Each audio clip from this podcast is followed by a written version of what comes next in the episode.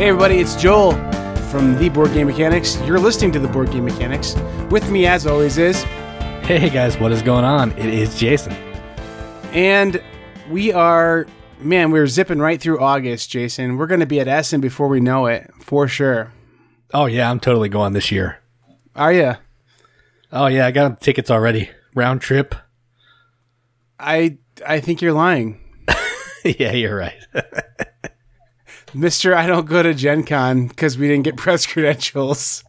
Is is splun is splunging? That's a that's a really bad sounding word. Is is what are the word I'm looking for here? Splurging, I think is what you're looking for. yes, splurging on that good good European airfare to go to to Essen.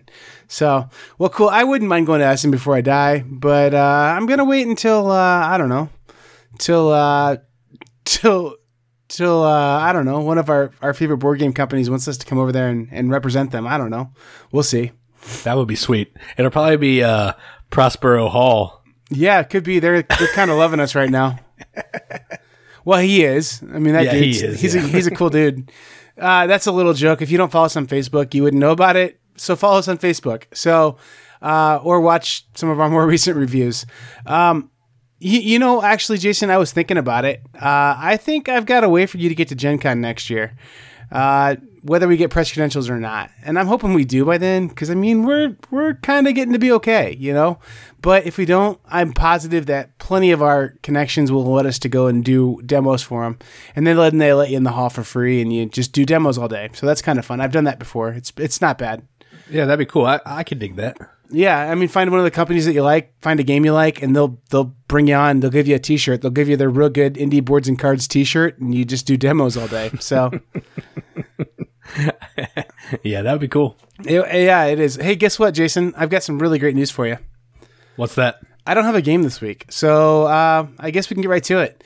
Uh, this week we're going to look at our 2018 games that we loved. Do we still love them? We're going to look at the first five that we talked about, and then we're also going to hit that news and games played, which we always do. And I think I've got some exciting games to talk about this week, and I think so does Jason. So let's get right to it. All right, so I found a couple things on Kickstarter that I wanted to talk about. So I'm just going to jump right in. Uh, the first game that I wanted to talk about is a game called Taxi Derby, and it's by a company called Skipshot Games. It has 14 days to go, and the base pledge is $34. And what this game is, is it's a pick up and deliver game where each player is controlling a taxi, hence the name Taxi Derby but you're trying to pick up passengers and deliver them to the certain locations as quickly as possible. Sometimes that may get the cops on your tail, so you're going to have to outrun the cops as well. And the rub here is customers only will get into your cab if you have certain types of upgrades. So there's luxury, there's Wi-Fi, there's um, two other ones that I can't remember. But in order to pick up certain people, you either have to have one or maybe all four of the different types of upgrades. So you're trying to get upgrades, make the upgrades even better, go find people that you can pick up and deliver them to score a pile of points. So if you like pick up and deliver and you think that's an interesting theme, go check that out. Again, that's Taxi Derby, 14 days, $34. I think they're uh, indestructible tires and the like gas trunk, the gas uh, like tanker follows you around. It's either in that game or Milborn. I don't remember which one has those two things, but yeah, it could be either. Uh, that actually sounds kind of cool. It sounds like Wasteland Express, but with kind of a cooler theme. Uh, honestly, I mean, the post-apocalyptic theme is really cool in Wasteland Express, but I think just being a taxi driver with certain upgrades is kind of cool too. It might be a like little lighter version of Wasteland Express, maybe, um, but kind of cool. Pick up and deliver games aren't necessarily my bag, but I don't mind them either. So I'll have to check that one out. Yeah, um, the board is made of four different sections. Each section's two sided, so the board is huge. Like I saw it on the table, and it took up like this whole person's table, which was pretty cool. Yeah, that's a way better board than Wasteland Express. Wasteland Express is like all these little diamonds that you're laying out and hexes, and it takes forever to set up. But it makes it so the game would never play the same twice in a row. But it's, uh, yeah, it sounds like it's. I think it's probably gonna itch a lot of the same scratch that that Wasteland Express has, and probably a lighter package and cheaper. Thirty four bucks, that's pretty good. Yeah, it's a super good deal. Um, so the next thing I wanted to talk about is not a game, but is board game related. And what this is, it's called Mr. Meeple board game shirts. Kickstarter news was Kickstarter is pretty slow right now, so I was trying to find what I could. So basically, what this is is you can go on here and you can back these shirts from this company. There are different designs where it has like meeples incorporated into the designs. There's like um just a cool pattern with a bunch of like meeples. There's uh, like a meeple with a top hat that looks kind of cool. So if you're interested in that and you like to support companies that do board game related, so we'll say board game adjacent stuff, then go check this out. Uh, when the um, podcast drops, it has two days left, and one shirt is eighteen dollars, and if you get two, it's thirty four. So Mr. Meeple board game shirts. Yeah, another clothing company that's just uh, launched at Gen Con time uh, is Tabletop Inc.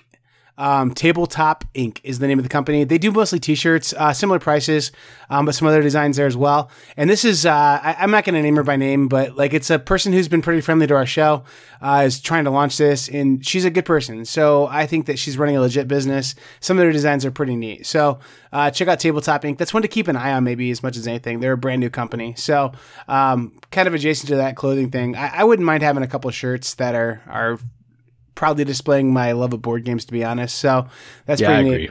I agree. I, I think it's pretty neat when they do, and like they look like normal shirts, but they have like little hidden gems in there. I think those are neat. Yeah, and like literal gems, like they're bedazzled, which is kind of cool. yeah.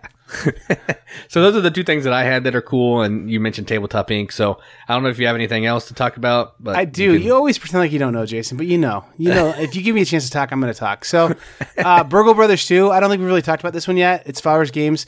Uh, Burgle Brothers, the first one, um, I played it once. Kind of a neat game. It's more of a neat concept than it is actual good game. I think uh, it's a, it's a good game, but it's just got a lot of table presence. It's really fun. It feels like you're playing with toys, kind of. Um, you're basically pulling off a heist, and there's multiple tiers of the building. Um, but Burgle Brothers Two is on Kickstarter right now, and I know that Burgle Brothers has been hard to get from time to time. Fowers Games is just a small enough company that they aren't able to keep stuff in stock all the time. So when a batch comes out um, it's something worth checking out and uh, and looking at pretty hard. Uh, but Burgle Brothers 2 looks like just the second chapter in it. It's you know like an Ocean's Eleven board game where you're going through all these different dimensions, trying to you know be stealthy and get get the objectives done. Um, but I really like that it's like three dimensional. That's really neat. Um, uh, have you played Burgle Brothers, Jason? No, I want to. It seems kind of interesting, but yeah, I haven't had a chance it's in a shockingly small box. That was the thing that shocked me about it too. It's it's a lot smaller than you think it would be, but it's it's actually really good. Uh, and then the other one too is this is I don't think really out there a lot, but the game Root has a digital edition coming out, so uh, look for that. The trailer just came out last week, so if you're a fan of Root but don't have groups to play it with or don't have opportunities to teach people four different board games to play one game, uh, Root Digital might be the way to go because you can have some AI in there or people who've played before. Um, Root's on my shame shelf for all the reasons I just mentioned. It's just not easy to teach people. Um, it's not one that is just going to be quick to get out. So uh, it definitely suffers from a little bit of, of difficulty to get on the table. So I think digital editions of games like that are awesome. So there's one coming out on that as well. Yeah, I think that's cool. I'd like to download this maybe and learn how to play. So then when somebody has the real game, I'll won't have to get through the explanation and all that mess. Yeah, it's it's definitely on my shame shelf. Um, I, I need to play it pretty bad. It looks really good, but I don't know. There's so many mixed reviews on it. Like it won every award ever made for board games last year, but then the reviews on it are pretty mixed. That it's just so hard to get to the table, and it takes such a sp- specific group to play it that I don't know. It's just it's tough for me to know. Yeah, that's cool. Jason, I think I'm. Uh, I got your cold somehow from hundred miles away. I got your cold. I, have got like this sore throat and my head's like just draining and stuff. So, at some point after we talk about games played, maybe I'm gonna pop some nighttime cold medicine. So we might get a we might get a real fun outtake at the end of this show. We'll see. Yeah, good times. Well, cool. Speaking of stuff we played, let's get into it. All right, so I'm going to start off big. I'm going to start off with a Vital Lacerda game and I played with uh, Katie, and we played Lisboa. So she wanted to revisit it to see if she would get like it better on the second go, and she did. She whooped me by like 30 points. It was bad. But for those of you that don't know what Lisboa is, it's a Vital game with simple rules. You're playing a card and you're doing an action, but what you're doing with that card and with that action is super intricate. It's all woven together in this web and like one one action triggers like 13 other things that you can do and you're basically trying to bribe these nobles so you can build buildings either government or personal bu- buildings trying to buy these boats so you can sell goods for money you're trying to get these buildings so you can produce a certain amount of goods You're trying to um, influence the council with these little officials. They help you build buildings. Um, I'm trying to remember what else you can do. You're trying to get in-game gold cards, which should not be overlooked because they're super powerful and they're going to give you the game. So K- Katie pretty much kicked my butt because she had like eight gold cards and she had better ones than me. So if you like Vital and you like games that are super easy to play, but they're just they just have so much stuff going on, then check this one out. So that's Lisboa. Great game. Everything you said for sure. And I echo that. You have to look at those end goal cards for sure. Um, I've played this game where I'm up by like 40 points in the last round, and then we total up those in game scoring cards and I lose because I just didn't do anything with them. Um, it does cost you to go do that, but it's usually just generally worth it. It's you get several turns worth of points out of them if you do it right, and especially do it early with the right cards. Yep. So that's definitely a good strategy uh, there to get those cards. Ships are powerful too. Vital himself will tell you that. So don't overlook the ships.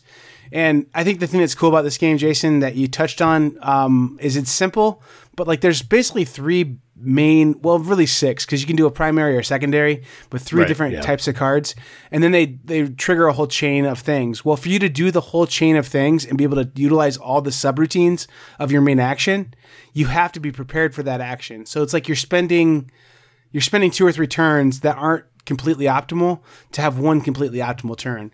Um, and I think it's pretty really cool. So I mean, like that you're you're really ultimately trying to get this like storefront or something built, but you know that you have to do steps A, B, and C, which means taking two other turns doing other stuff.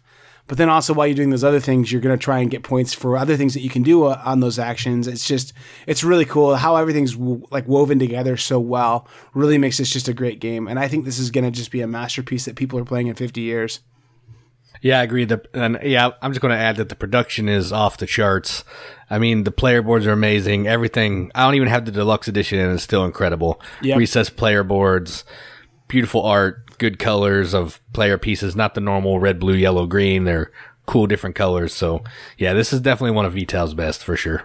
This is one where you can skip the deluxe edition. I have it, and I don't think you need it. Like this is from somebody who spent money on a deluxe edition. I actually only paid about regular price on it because I got a nice deal, but it's just slightly different shaped meeples and some silk screening on some of like the like little goods tracker thingies. So it's it's nice, but it's not worth 30, 40 bucks to get the upgraded version because the regular Right. version's so good. Yeah, yeah, I agree. Yep. Well, Jason, I played a game that I think is kind of becoming a perennial favorite too.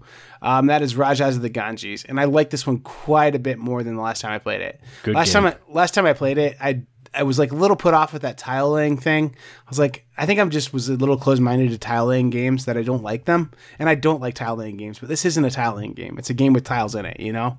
Right, yeah. Um, and and so that tile thing, um, I, I did well. I won, and I won because I just focused. Uh, my strategy on it was just get my workers all unlocked, and then I was just going to work on making as much money as I could. Um, so this game is really neat. If you don't know much about it, it's a dice placement game um, where you're always just trying to exchange your dice to get more dice or get little perks to get more dice. It's it's really you're trying to use the die to build up your empire, but you've got to pay attention to your dice because if you run yourself out of die, it takes two full turns to even get a couple die back, and you're just struggling to get your die built up. So um, you got to keep an eye on your die, keep two or three at least around at all times, and take those actions that give you die, keep connecting the things to give you die in order to really use them as your resource. And you're using the pips on your die to to go to certain places to get a certain number of activations. You're building these little like farms and plantations with different goods that you can sell for different prices. And the whole thing is there's two tracks. There's the it's not karma, it's the uh, fame track where the where the point spots are actually pretty big, but they're kind of hard to get. Um, and they're basically adjusted on these other tracks that you can slide over, but you're trying to get fame or money. And money seems like it's a lot easier. In one action, you can get 10, 12, 15 money even sometimes. Uh, but fame is pretty tough. Like if you could get more than about six or seven fame in a round uh, or in a turn, uh, you're doing pretty well. Um, and it's just hard to get, but the spots are a lot bigger. So I basically did just what I said. I went up the river as quick as I could, got my first extra worker. Um, I basically wasted my river because of that, but that was okay um, because I got my other worker. So I had extra actions the whole game. Use those extra actions to try and get the other workers unlocked. And then once I had a full flock of workers, I just focused on getting more things built and then getting to that market space early and trying to just get a bunch of money and just fly up that money track as fast as I could. And I just I raced as hard as I could and as quick as I could. I got mine to overlap and no one else could, and won by overlapping by about maybe four points uh, before anyone else could. So really enjoyed it. When you win a game, you like it more than normal, but a pretty game. The die in it are really nice. The components are really nice. Um, I forgot to glue my first place marker, uh, or first first not place marker, first player marker. It's this little elephant that falls apart, and I'm gonna glue it with some Elmer's glue, but I just forgot to do it. So.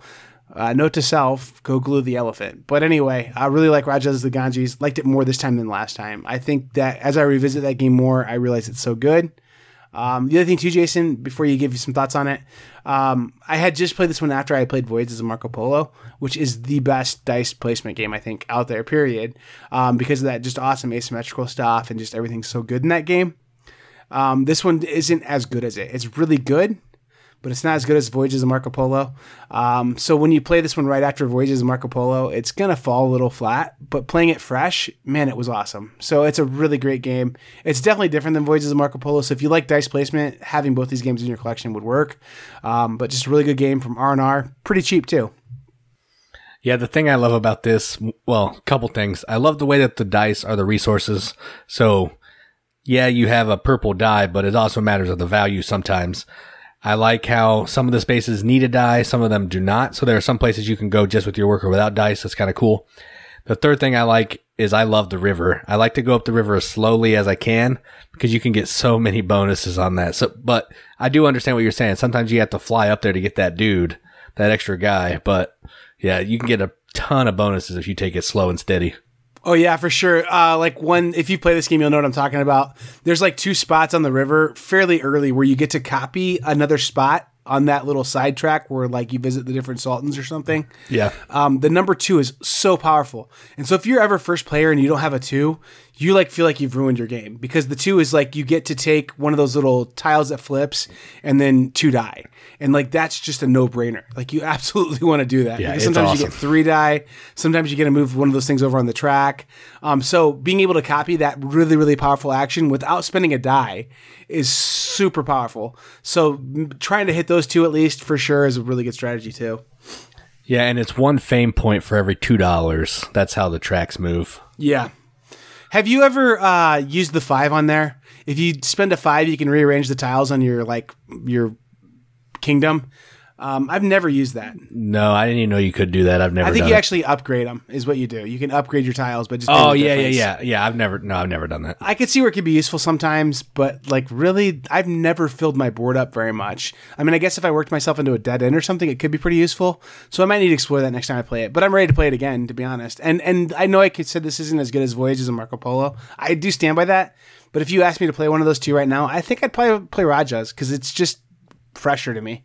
Yeah, and it goes over well with people who don't play a ton of games. Like I've played this with Katie and with a bunch of other people who don't play as much games as we do, and they've all had a really good time. So it's Yeah. it's it's it's a complicated game, a more complicated game that I enjoy playing. That's also not like Lisboa and turning people away. So I like that. Well, I think it's the same core mechanic through the whole game. Like Yeah, pretty much. use this iconography to do these things, and then you just have to explain how that same core action gets used a bunch of places. So it's not really hard to understand, but it's hard to master. You know, so it's it's a really good game though. Yep, I agree. Definitely holds up, and I think it deserves to be a top 150 game on Board Game Geek. I don't know where it's at, but I think it should be there. Yeah, it'll, it'll get there. I think in a, in a little bit. It's only been out a couple years, maybe a year. It's not so. It's got It's crazy. time. It's an R and R game too. Like they put out games like Homestretch and then this one. You know, I mean, like That's true. This is like their most legit game, I think. for sure. And like you can get it for 35 bucks. It's so cheap. Yeah, it's it's a good deal. All right, so the next game I wanted to talk about is a game that I've done a video review for, so you can go check out our channel. But this is a biblical theme game. It's called Portals and Prophets. And essentially, what you're trying to do in this game is you're um, a person from today, and you're trying to go back in time in this time machine and witness biblical events taking place. So you're trying to get into the right city in the right century to witness like the parting of the Red Sea or Noah building the ark or whatever. And you're doing this by moving your meeple around the board. So essentially what the game is, it's a, a worker movement game. You're just moving around the board. You have four actions in pandemic style and you're trying to get your meeple into this city. use cards as fuel for the time machine so you can play not just the century that you're allowed to play, but either centuries ahead or centuries behind. Because the, the way the game ends is you want to be the first person to play three New Testament cards. So you need to witness three New Testament events. And when that happens, the game ends. There's some set collection for how many different types of events, like, um, battles, uh, miracles, stuff like that. Whoever has the most of each of those gets some points. Um, there's some other different kinds of points, and then whoever has the most points is the winner. So if you like games like, uh, I'm trying to think what this is like. It's like Tokaido kind of with the movement, but you can move wherever you want. And if you like set collection and biblical themes, I would say maybe go check out Portals and Prophets because it's fun. It's, it's, it's a light game too, so it's not going to turn a bunch of people away unless they don't like the biblical theme. So yeah, that's Portals and Prophets. Yeah, um it doesn't sound awesome. I mean, like I'm not trying to be mean, but I don't know. When you're describing this, I just can't get back past this like mental block I have. Um like I I think I don't know. I grew up like really in church and they had like this Hanna-Barbera cartoon that was in our church library of these kids that like traveled through time to like go see like biblical events that happen and it was it gives me bad feelings. Like it was such a bad cartoon series. And there was another one where their time machine was like a like lighthouse and they had this little robot guy. I think it was called like superbook or something. I don't remember. But like I, maybe out of the 500 people that listen to this episode one person's gonna go oh yeah i vaguely remember that. But yeah. it sounds like it's superbook the board game. I don't know. Um it sounds weird it sounds weird but it's actually kind of fun. Yeah i i don't know man. It it's it would take some convincing for me to want to play this one probably. And that's as somebody who like classifies himself as like a like evangelical Christian. So um, I don't know. I, it yeah. I, I'm I'm glad you're into it, man. Is this going to hang around in your collection for a while? Yeah, it'll stay in my collection a while. It's not my favorite biblical game. Like I'll put that disclaimer out there, but as far as biblical games go, it at least has some game to it. Yeah. And you can also learn like scripture and stuff while you're playing. So it, yeah. it, it, would be good to play with maybe some churches or some, you know, like other Christians that you have over for a game night or something. But yeah, I enjoy it. It's not the greatest game in the world, but I did enjoy it. This one sounds like one that you would play pretty well with Christians, whereas commissioned, like anybody can play that game and enjoy it, you know? Yeah, I would agree with that. Um, what is your favorite biblically themed game? Uh, it's either Wisdom of Solomon mm. or The Axe. Yeah, the axe looks really good to be honest. The axe is really good. Yeah. Well, cool. Uh, well, Jason, I played. Uh, I don't know about the opposite of what you just talked about. Uh, like horror monsters and campiness and nothing that's real. Um, uh, before I get into that, I want to mention this. Uh, oh boy, this is not on the script, Jason. Uh, I played Black Angel. I'm not going to talk about it yet because I want to play it again. Um, I will say that. Um, so I'm going to get another play of that in before I talk about it because it was really good, but it had some really significant issues with it. And I don't know if it was the group or if it was the game.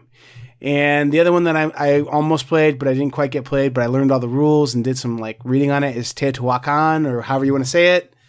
Man, that game's awesome, Jason. Like based on just reading the rules, and then you say it's not good. It makes me feel sad. The rules make it seem awesome, and I yeah, I just I just didn't love it. Yeah, that's crazy, man. It's a big old rondel with dice. I can't imagine you don't I, like it. I'm as shocked as you are, man. Believe me, I was super pumped for it. I thought I was going to like it. It just it didn't sit with me. Yeah, I, am going to try and get that one played this next weekend so I can talk about it next week. But it seems awesome too. I'm I'm going to be super disappointed if it's not good. I hope you're wrong, Jason. You might.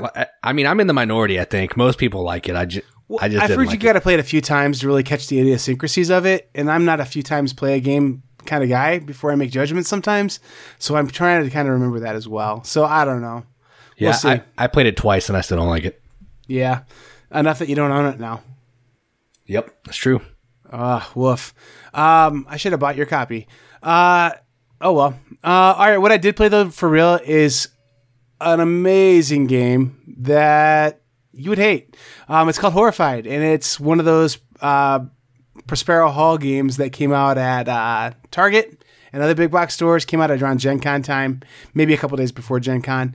Um, it's a co op game. You're doing your same standard co op stuff. You do four actions, you flip a card and resolve its effects to fight against the actions you just did. But the thing that makes this one totally cool and different is that it has these little mini games you play on every boss. So, for example, uh, the most basic minigame really isn't a minigame. It's just a thing you have to do. To get Dracula, you have to go crush all four coffins of his, which means have the right equipment that you've gathered to crush his coffin in four different spots. And then you put the crushed coffins on his little board. And then once you've done that, then you can actually fight him and defeat him. Um, a much cooler version is the creature uh, from the Black Lagoon or whatever, um, where you basically have to navigate this little boat on this little mini map on the sideboard of his card. And you do that by playing like a sequence of objects that's like optimized to go get your boat through this little maze. Really cool. Uh, another one's like a little slider puzzle. So like the mummy has these little scarabs on this thing that you're trying. It's almost like you're trying to like un- unlock his combo lock on his on his tomb or something. Um, so you're sliding these little pieces around based on the stuff you gather out in the main map. So the way how those two things go back together, back and forth together and balance is awesome. And it reminds me of like Space Cadets, how you play those little mini like Android app kind of games um, to like do that in this game cooperatively. So it's not like you're playing them simultaneously but it's like you're playing them after you do these main actions, and it's just really fun. Um, and it's a great game for the reasons uh, I mentioned, but also because this is one that you can play with younger kids on Halloween to be like, this is thematic for Halloween or something, but it's not going to freak them out. It's not going to give them nightmares because it's just so campy. Um, it's one that I think that you could play with non gamers and they'd really enjoy it because they all are familiar with the Universal uh, Universal Studios monsters. Um, so everyone knows who Dracula and Frankenstein's monster are, and all these people. Um, so that's really fun as well. And it could, it really does have more gameplay to than most the average person on the streets really played. So it's it's a lot of fun. It teaches some new, hey, this is what board games can be. The final thing I'll say about it is the art in it and the component quality overall is really great. Um, like the matte finish on all the cardboard is really great. The art on it is phenomenal. It matches the theme so perfectly. It looks like old movie posters, and this this gives you as immersive a feel of being in this universe trying to fight these monsters in this village as I ever want to get from games like like uh, Eldritch Horror or things like that. So it's much lighter, a quicker game, but it feels as rich and like as much like I'm trying to gather up stuff frantically to go fight these bad guys um, that you want to get from most of those games. It's not quite as involved as you know the Arkham Horror kind of games or whatever, but I think it, it really does kind of a lot of the same things feeling wise.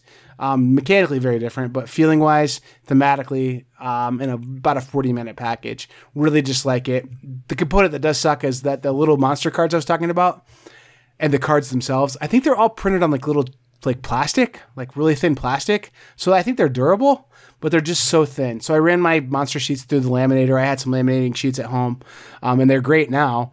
Um, and then the cards I'll probably sleeve um, just to give them a little more thickness to them, a little more like just substance in your hands. But I really like it a lot um, to the point where I say this will be really in strong contention for when we, in about a few weeks, probably here, do our top 10 games of 2019.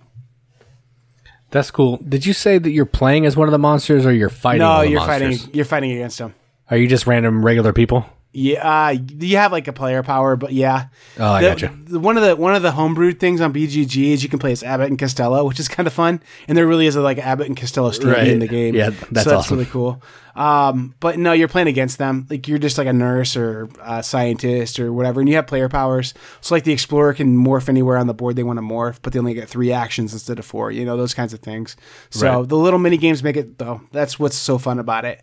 The the core of the game, the do actions and fight and resolve a card. We've seen that for ten years now. I mean that's been around forever. But those little mini games that incorporate into it, really fun. Yeah, I don't know. Like, I know Prospero Hall is just like a collective, a design collective, but man, they come up with some good games for being like Target exclusive most Yeah. of the time. It's crazy. Yeah. That Trapper Keeper game that's out now too looks really cool. Oh yeah, for sure. It really does. I mean the box looks cool. I don't know anything about the contents of the box, but the box looks awesome. So Yeah, I just I just got that in the mail today, and inside you're trying to uh, collect homework and get your parental um, uh, permission slip signed by your parents. It's like a set collection game, but the the theme is amazing. Yeah, it seems really interesting. Uh, it's too bad the, that the uh, little uh, the ones that we're setting out right now to reviewers, I think, are like tropical beach ones, not the cool little fake My Little Pony ones. Yeah, that's what I wanted, but it's all right. Yeah, I think if I pick that one up, I'm gonna get the My Little Pony one. But like, I, seriously, Prospero Hall is killing it, man. Yeah, they did Villainous too, right? Yep. Yeah, that's nuts, man. And and Caro, like that game seems crazy good too. Like oh yeah, that is them. Yeah, that's true. so, I mean, they have just some really interesting games in there, Yeah, and that's crazy, man. I don't think anyone's seen Prospero Hall. Like he's been missing for a long time, but again, that's a reference that if you follow us on YouTube or Facebook, you'll get. So, um, speaking of follow us on Facebook, I just posted on Facebook today, just before we went live, Jason here. Um, somebody on Reddit fixed the Board Game Geek logo. Like that whole mess. Man, I have a picture up of the fixed logo from Reddit. It is perfect. They should pay this guy a thousand bucks and use his logo instead of the one they have. Just saying. I, I agree. It's awesome. Yeah, go go look at our Facebook page, guys. Follow us and you can see it. So anyway, uh, yeah, all right. Well, let's get right to it.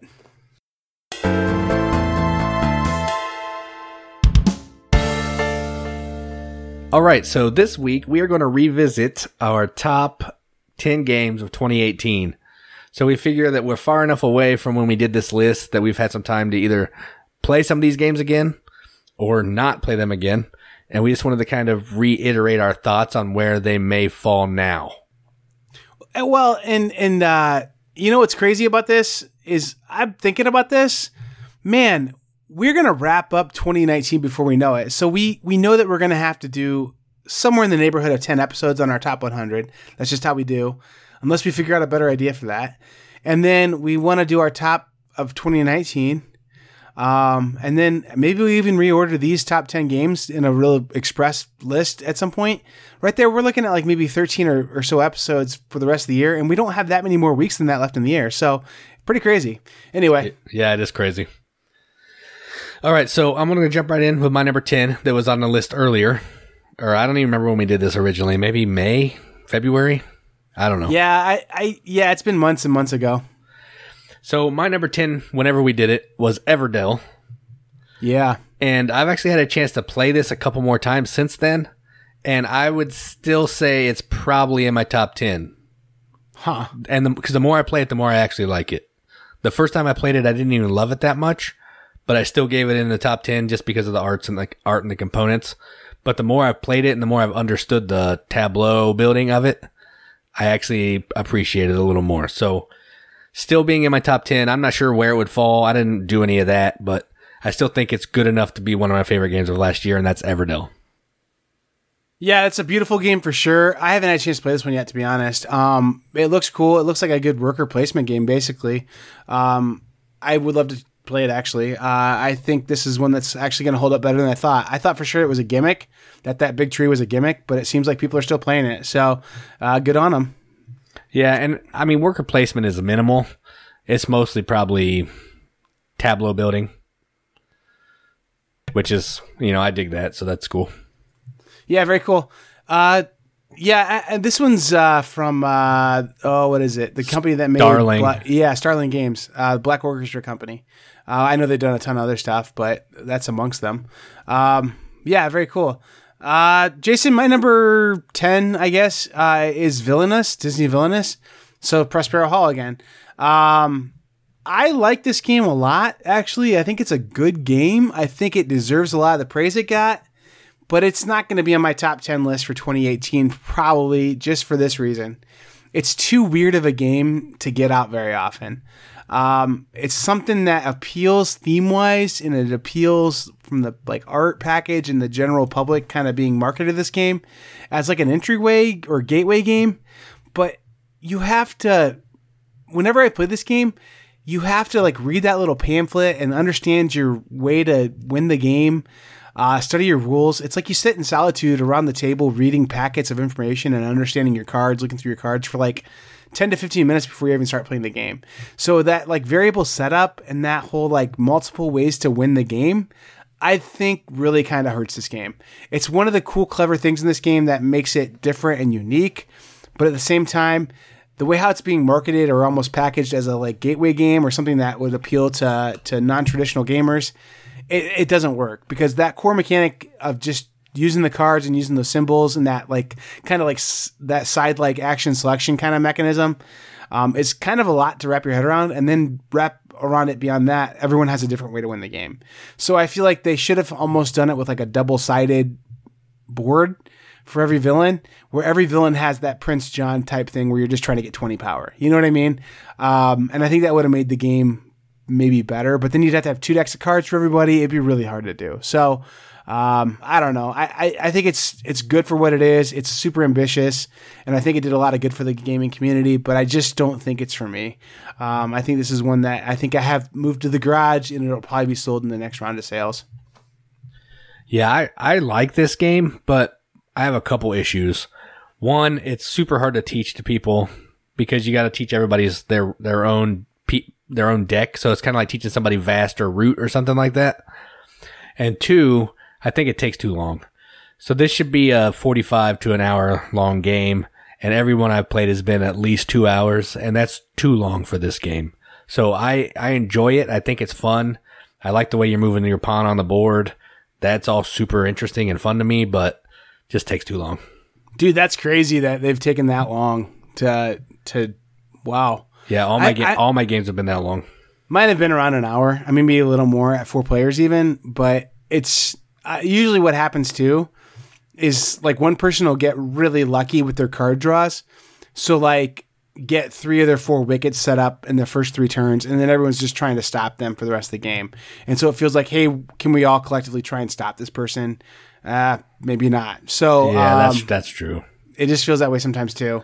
Uh, or like Peter Pan's on the boat already in the third round. You know what I mean? And it's like, oh boy, Captain Hook's definitely gonna win. You know.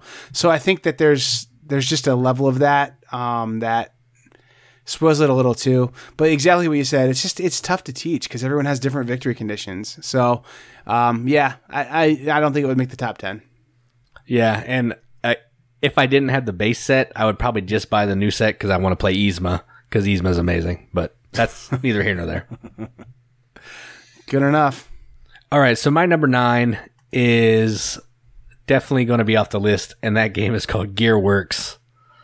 Yeah, you uh, liked this one quite a bit at one time. I did. Like I played it. I think I played it twice in a row when when my buddy brought it over, and I had a great time. It's essentially like a grid. You're putting cards in a grid, and you're trying to do some like math to get these cards to add up to certain numbers or make the colors match to make these contraptions. We started doing this outline, and I don't think it deserves to be in the top ten.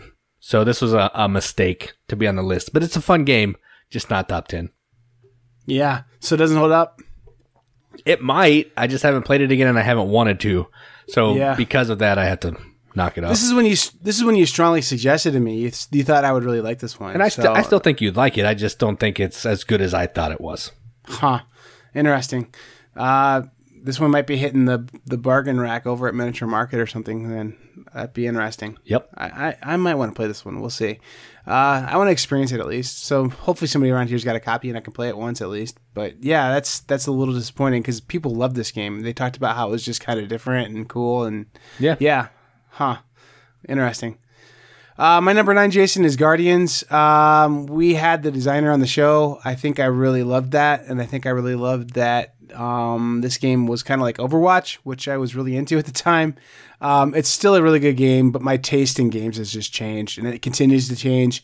And those combative head-to-head type games, um, I'm not super into.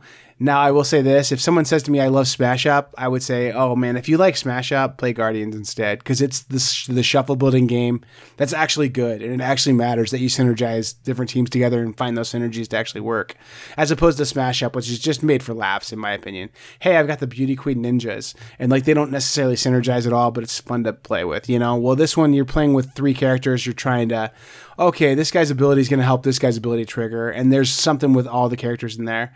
Um, really a little more strategic too on how you're trying to make those like you know waypoints basically drop or whatever. So, um, Guardians really really cool. Um, really do like it still. This is one that my son really loved too, so it's in his collection now. Um, but he, I mean, occasionally will mention it to me or, or want to play it, and I think I played this one a couple times this year. Um, I I don't hate it. It's not bad. Um, but my taste in games is really it's it's continued to evolve. Um, I I think as we get higher on the list, Keyforge may not be as high as it would have been otherwise, um, and stuff like that. Just because those back and forth two player games, I just I like social aspects of gaming too much, and I don't like that whole like for me to make a point, I've got to hurt somebody else. You know what I mean? I like us to be able to kind of do solitaire, like do well kind of stuff, and that Euro feel a little more. So the fact that this one's that back and forth kind of combat just kind of turns me off a little bit. Yeah, I haven't played it. It's that's not something I'm interested in at all. So not not for me. Well, and I mean, I haven't heard I haven't heard of anyone playing Yeah, it really. To true. be honest, I mean, like I just I don't see it around. I I don't know what's going on with it. So. Um, it's something that they definitely had plans for a lot of expansions to happen. I just haven't seen a lot of community around it. I haven't seen it being publicized. I didn't see, I think, a single big banner or poster for it at Gen Con. Um, so, did you see anything about it at, at Origins? Yeah, I haven't seen anything. Yeah. So I I don't know. Um, so and I even I even emailed the Colin Flores who was on our, our show. I emailed him maybe a month ago and just said, Hey, just thought I'd check in and see if you guys have any expansions or any news and I didn't hear anything back. So I don't know, he might have I might have gone to a spam folder or something, but um just sounds like there maybe wasn't maybe wasn't a whole lot to report. So um yeah. So that one's kind of fallen off. Yeah, weird. Uh, my number eight, I think, is what, what we're on. Yeah. and that is Spirits of the Wild. And I've actually played this a ton since we made this list, and I still think it's good. I still think it holds up. It's quick. You can bang out a game in 10, 15 minutes.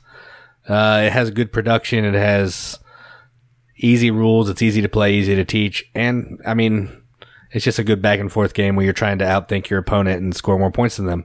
So if you like two player games that aren't like take that games, then maybe go check this one out. Spirits of the Wild. It would still be in my top 10. I still like it. Yeah, uh, you love this game. I mean, and this is another one of those. I don't think this is Prospero Hall, but it's kind of the same idea, Hasbro kind of thing. It's it's Mattel, I think. Yeah, with that cool new Mattel logo though. Um, yeah. no, it's really good. Have you pl- have you not played this one? I mean, it when you describe it, it sounds terrible to me. It sounds like the Chinese blossoming cherry tree that you're drawing things out of No. a bag and putting them on a mat. Like I'm like, oh, well, how's that fun? No, it's a like a resource management, like drafting kind of game. You're drafting these little stones and trying to get sets on this board. So it's not it's not a pressure luck game at all. It's just you're trying to outthink your opponent and kind of maybe take better gems than they are. I see this one popping up on the on the different groups over over on Facebook, like, and I see it on Instagram fairly frequently. People are still playing this game. It's got some legs, and this is one that I thought, as much as Jason's hyped about it, if it hits sixty percent off sale, I might pick it up because it's cheap to start with. I don't think I've seen it on sale at Target really yet either. So No, it's I mean it's only like twenty bucks. It's not yeah, terrible anyway. I mean, but I mean, like I, eight bucks, I'm it's a no brainer. So I mean, uh, true. Yeah. So I don't know. Maybe I'll have to splurge and do the whole twenty bucks on it at some point if it stays strong this long. So yeah, very cool. Oh boy, the cold medicine, Jason. Uh, number eight for me is Temporal Odyssey. Um, this one I moved to a friend's house. Uh, it's a cool game. It has a good community behind it. Uh, like a lot of impassioned gamers play this game. Level 99 games. Um, you're playing as like these basically like time travelers, um, and using this time travel mechanic in there to like attack people in the future and the past. Um, kind of a neat game, very head to head strategic card combat game where you're using one of many different characters. Um, this is one that I think Keyforge might have really hurt um, because Keyforge was just so big and did a lot of what this game does. Um, so I don't know. I, that's just my hypothesis.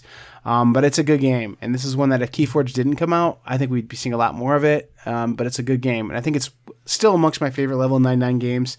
Um, but I had a friend that just loves these kinds of games and plays them with his kids, so I gifted this one on over to him, and uh, haven't played it this year, but I, I did enjoy it quite a bit, um, and he continues to like it. So I think it does hold up. Um, just my taste in games have changed again. So um, yeah, Temporal Odyssey. That's cool. I think level 99 has an issue where they just can't get buzz around their games except for maybe like Millennium Blades. Right, Um, or what's that other one? Pixel Tactics. That one's kind of popular too. right. Yeah, Yep. I don't know. No, you're They have- exactly right. They have good art. Like that Temporal Odyssey game looks amazing. But Yeah, Just- yeah. yeah, Well, and it's good production quality. Um, it's it's a great game, really, by all accounts. But again, you just nailed it. Like they're just very niche with their appeal. So it's like video gamers who like card games also are gonna like these. And then Yeah, Millennium. Millennium Blades, even. I mean, like that's a game that I don't get to play very often, but I like it, and it's still in my collection. So um, yeah, pretty interesting. Cool. Uh, the next game, number seven, I believe. Yes, seven. And that is a game that I played called Spell Smashers. And I've only played this once, but it's on my wish list on Amazon and I want to play it more. And essentially what this game is, it's a word game. You're using these cards to spell words to fight these monsters in the dungeon. When you kill these monsters, they're going to give you access to another letter that you have forever. And each of the letters have different elements. So there's earth, fire, wind, water. I think that's it. And some of the monsters are stronger against certain elements. Some of them are weaker against certain elements. So you're trying to make words, but you're also trying to be cognizant of the element that's on this word so you can kill the monster. You're trying to get money when you kill the monster so you can go to the store and you can buy other things to help you kill monsters. So if you like word games and you like dungeon crawls, I would maybe recommend Spell Smashers. And I still think this is one of the better games of last year. And if I made this list now, it would probably still be on there. So that's Spell Smashers. Yeah, this game. Just hearing you describe it now, it sounds much cooler than when you I've heard people talk about it before, including when you've talked about it. Um, but like I always get the same vibe with this game that it feels like I haven't played it, so totally don't don't believe what I'm gonna say. But when you describe it, it sounds like somebody wanted to make a dungeon crawler for like um, kids to play in school to like learn their alphabet or something. I don't know. Like the fact that it has like the word game thing built into it, I know is really cool and an additional thing that doesn't have anything to do with education really, but it just sounds like they're trying to make an educational dungeon crawler in my heart. Like, but even though that's not the case at all. And so I should give this one a shot. I think I probably would like it actually. Yeah, it's fun. It looks really nice too because it's Renegade and they always make stuff look really nice. Yeah. Uh, number seven, Jason, for me, yeah, I, eh, just seeing Renegade 2. Like, I'd love their games, man. So it's probably really good. I Okay, I'll add it to my wish list, Jason. Um, all right, fine. It's on my wish list now. I'm going to get it for Christmas. Uh, my number seven, Jason, just shut up. Let me talk, okay? Gizmos. it's good. It's a good game. I don't care what you say. I'll let you explain why it's not on the top 10 anymore. Go ahead. Uh, it is, man. Okay, it's not because Wingspan came out. Um, no, it's not bad at all. I mean, for the price point, for what it is, just a super simple engine building game. It's it's good. It really is. It's really good for what it is. But it's just a super simple game. It's something I would get if I had like a nephew that was eight years old and I wanted to teach him engine building. It's just that simple and that just like elementary. Um, and it looks that way. Um, it's perfectly okay. Um, the marbles really do help the game to make it so it's quicker and just everything's better in it. I know that you kind of feel like it's broken because you can rush those cards, uh, rush those level one cards, and no one can really build an engine. And that think I think that probably has some some element of truth to it. But all those positive things said, Wingspan came out, and I don't think this game does anything better than Wingspan, and Wingspan does a lot of things better than this game. So I have a choice to play Wingspan or Gizmos. I'm playing Wingspan every time, and it, it's gonna feel enough similar that uh, it just I don't know. I don't know where Gizmos exists at in this ecosystem. So uh, number seven, not Wingspan, Gizmos, Wingspan, the better game, and I think that this game kind of suffered because a, a better version came out and kind of fired this one. So uh, Jason, you can rail on it now if you'd like. All right, I'll give it one positive. It is available, and Wingspan is not. I think you can get Wingspan for like maybe double MSRP now. yeah, but I mean, Gizmos is everywhere. So if you want a game, you can get Gizmos. But now on to my actual points. It's like twenty five bucks too. Yeah, it is really cheap. It is. Um, so I play a lot of games, and I usually like most games. Like even if it's not a game that's my style, I'll think, yeah, that was not bad. You know, I didn't, I didn't hate it. Respect This- it at least. Yeah, this game, I hate this game. Like it's not even close. It's the worst game I have played in a long time. I hated it. Every time I think about it, it makes me angry. I'm getting angry right now just talking about it, so I'm done. Cool. Yeah. That's All how right, I so- feel about Bargain Hunt. Is that what it's called? Bargain Hunters? Yeah. Bargain Quest. Bargain Quest, yeah. You just need to play it again. Maybe that's my problem with Gizmos. I'll tell you what, uh let's not let's not make each other do that. Let's just Yeah. be okay with not doing that. There's too many other good games. Yeah, that's fine. All right, so I'm going to go ahead and talk about a game that you really like. And my number six is Legend of the I. Cherry Tree. you love this game. Yeah. So I still enjoy this. This is a push your luck game. I've talked about it a ton. I've done a video for it. You guys who listen to the podcast should all know what this game is by now. But if you don't, let me talk about it again because I know Joel loves hearing about it. So what you do is you're reaching into this bag, you're pulling out these little cherry blossom leaves, and you're trying to get certain colors behind this player board and in front of your player board to score a pile of points. It's normal push your luck stuff. So if you draw certain colors out, you can bust, and you're just trying to be better than everybody else and maybe not pushing your luck every time. So this is probably my second favorite push your luck game. My first one is probably the Quacks of Quedlinburg, but this one is definitely top 10 worthy. And if I made this list now, it would probably be in the top five. That's how much I like this game. So the legend of the cherry tree that blossoms every 10 years. You probably also want a, a smartphone after you talked about how much you hate gizmos that you are feeling your blood boil just thinking about that game. Follow it up with talking about how great Legend of the Cherry Tree is. It is great, man. It is. All right, man. Agree to disagree. Uh, I think I told my real thoughts on this game that my first play of this was at the end of a long game of day, day of gaming. Cold medicine, bud. Uh, it was at the lo- end of a long day of gaming, and it was.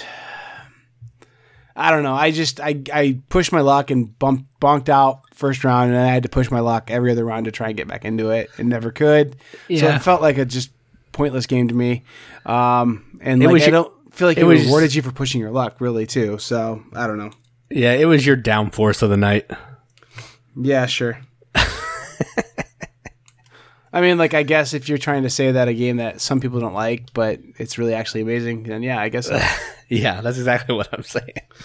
well, I don't know. I just and then I didn't feel like this game really rewarded pushing your luck as much as other games do. I don't know. It felt like it. It really rewards being conservative. It doesn't as much. Yeah, I would agree that it's less of a push your luck game and more of a maybe know when to stop game. I don't. Yeah.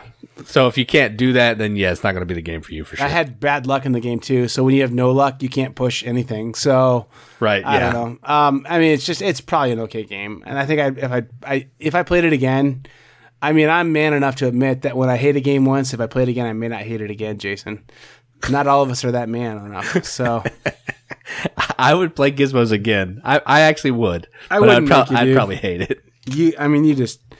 I mean, like if, if you're if you're playing games with me, we aren't going to play it because I sold my copy or traded it, um, and have Wingspan, so we're going to play that instead. So, Right. Yeah. True. um, and if you bring this game, I'll probably do what my mom said: don't say anything at all because I want everything else to say. yeah. All right. Uh, my number six. Wow, I guess we're to me now. Uh, this game is one that went out of print. It was a Kickstarter. I got a Kickstarter edition from my local retailer because he did a retail backer backing edition of it. Um, was a really good game and it was worth a ton of money. And I was like, man, I am gonna trade. I literally traded this game for two Splotter games and one other big box game because it was just that hot. And that's Western Legends. Um, and I'll tell you what, Jason, now that it's back in print and you can find it places, I miss it and I want it back. So uh, this is one that I think I'll probably end up putting back in the collection. It's just such a good, just open go play however you want to play. Have little mini games you can play. You can go give money to the ladies and win the game that way. You could if you wanted to play cards win win games of cards and then go spend the money on on ladies doing what ladies did in the old west and and win the game. I mean like you could play it that way. You could you could play as a guy who's to buy a mule and just mule nuggets from the mine back to the town or to the bank and just get victory points by doing that. You could play as an outlaw who's going to try and kill the guy trying to move the nuggets over there. And it all plays so smooth and so well together. I think this one's right where it should be at, probably number six for last year. And I think it's going to stay there. This is one that I actually do want to play. I'm not a huge fan of the open sandbox style games. I like I like my games that have some restrictions. Like, hey, you can only do this or you can do this and this. But when you have all that stuff, it kind of overwhelms me. But I think the theme is cool and I would definitely try it one time just to see if it's something that I may dig. Yeah, uh, it's I, I dig it, man. Um, for sure, I dig it. Um, so this has not been a short episode necessarily, but I'm not sure the next week's is going to be any shorter. So I'm going to just go through and just mention some games that I don't think made my list last year, um, that I played this year or I've picked up and taken more of an interest in. And amongst those is Root, Uh, that was really popular last year, won a lot of awards, and I think it's probably a really good game. I mean, I just kind of downplayed it a little bit, but I think it's probably something I want to experience and play uh, quite a bit. Um, uh, uh, on that list also is uh, Quacks of Quedlinburg. I didn't get a chance to play it last year. Uh, I know it's technically a 2018 game. I think we should allow this one on our 2019 list because I don't know of anybody in North America who had this game in 2018. Um, I mean, I don't know anybody who went to Essen, and I don't think it was really available here. Um, I would even say it's probably the same thing for Teotihuacan. Um, even though I haven't played it, I mean, like I think that might have been a Gen Con release and very limited release, but I think it's one that too. Like I didn't get a chance to play. Chronicles of Crime is one I've gotten to play since then. Um, own it, don't like it. So Yeah, I don't. I don't like it either. it. Kind of blows, man. Like it, it's just one person plays the game and the other people watch him play is what it feels like to me. So Yeah, like I thought it was going to be awesome because Tom Vasel was like raving. Everybody was raving. I was like, man, I'm kind of pumped to play this. And then I played it. I was like, eh. You know what didn't make my list last year too? That I mean, it would absolutely make it this year. I think it's worth mentioning, and I don't think it made your list either, dude. Gugong. That game's really good. Like it has really aged well with me. That's because we didn't get it until 2019. We didn't. I don't Is that think true? I don't think so. That might be true too. Man, that one should be qualified for 2019 as well. It's it's pretty darn good. Oh yeah, not playing at two players. Every other player count is amazing. Yeah. Uh, Underwater Cities, I haven't had a chance to play. That was last year. I would love to play that. Um, so some of these games we're just not ignoring, but like we didn't get to play them last year. Um, Newton, I don't think that made our list, but I don't think we played it till this year. Yeah, I didn't play it till this year. Dice Throne Season 1, that probably made my list too, over the two games that were like head to head games from last year that were on my list. Um, so, I mean, just a lot of good things, man. So, where would- I don't think Newton's on your list either. Where would it have fallen? Oh, Newton would be top five for sure. It might be number one. Like that. I like that game a ton. Yeah, A ton. it- it's one of those games that, like, when you look at it, it doesn't look awesome, but then once you see it start going together and playing, it it'd be amazing. It's amazing. Not it would be amazing. It is amazing. What do you think the highest ranked game from 2018 is, Jason? Uh, let's see. Probably not Newton. Gloomhaven is that 2018? No, Uh, is that like 2017? se- 17 or 16 even maybe. Uh, okay. Uh, yeah, I have no idea. it's one that neither of us put on ours, and I'm sure not sure you've played it yet. Um, I own it and have played it once, and that's a shame. Um, Brass Birmingham, Oh, yeah, I haven't played that. which is kind of a cheat because it's really brass, you know. right. Yeah, it's a re-implementation. But number 12, that's wild. Where's regular brass? Uh, I don't know, around there, maybe top 20. I think it's number 20, maybe exactly. Last time I looked, That's crazy, dude. I, I think Birmingham's a little better to be honest. It just feels a little more open. I wonder if Imaginarium is from 2018. Oh yeah, uh, I maybe it might not be in the top 1,000 games. Is what I'm looking at right now. So Dude, that game would be in my top 10 if it's 2018 because I enjoy it a lot. you are a champion of that game. You love it. It's super fun, dude. You know what game definitely fell off the radar from 2018 that I don't see anyone talking about? And at one point, people were trading whole big box games to reviewers on this channel for their little stupid waterproof deck. Palm Island. Palm Island. Yeah. You laughed all the way to the post office on that one, man. I know, dude. I got Snowtonia for that thing. That's crazy. Uh, yeah, That's Imaginarium's crazy. 2018. Uh, Architects of the West Kingdom. I haven't played that one yet, and I think I would like that one too. It, it's pretty good. I I don't love it, but it's pretty good. Yeah. Well, we'll probably talk more about stuff that we missed in 2018 next week, but um, that's all I've got for this week, man. That cold medicine's getting strong.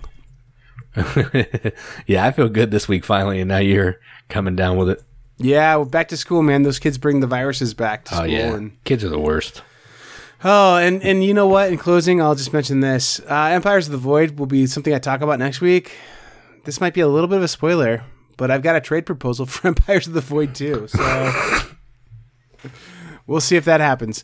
Uh, update next week. Uh, if you haven't been to our YouTube channel recently, go there. We are doing so much more on there, and we're getting so much better at our videos. Jason, um, I just watched your vinyl review, and I am blown away at the improvements I've seen on your channel or on your videos. You've done such a good job on there, man. So, really like your videos. Uh, and maybe someday when we do our top five favorite board game boys, I don't know, maybe you'll make my list, Jason.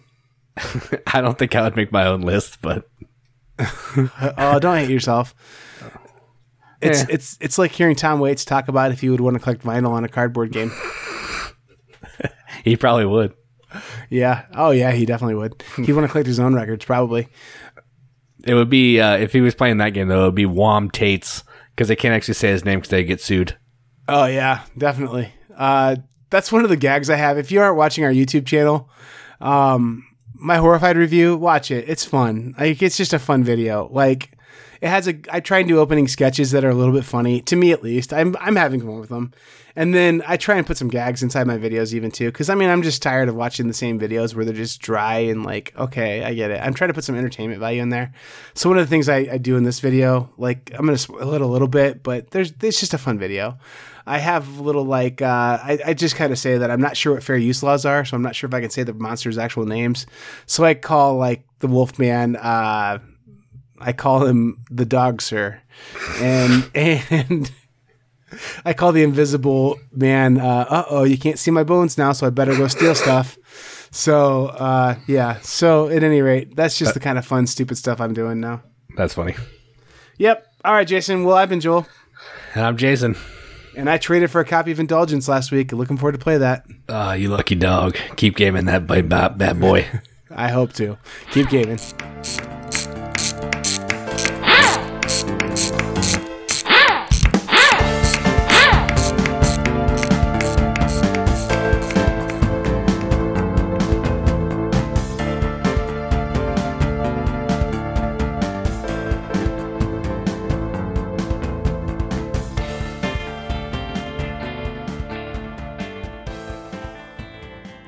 Can definitely feel the cold medicine in there.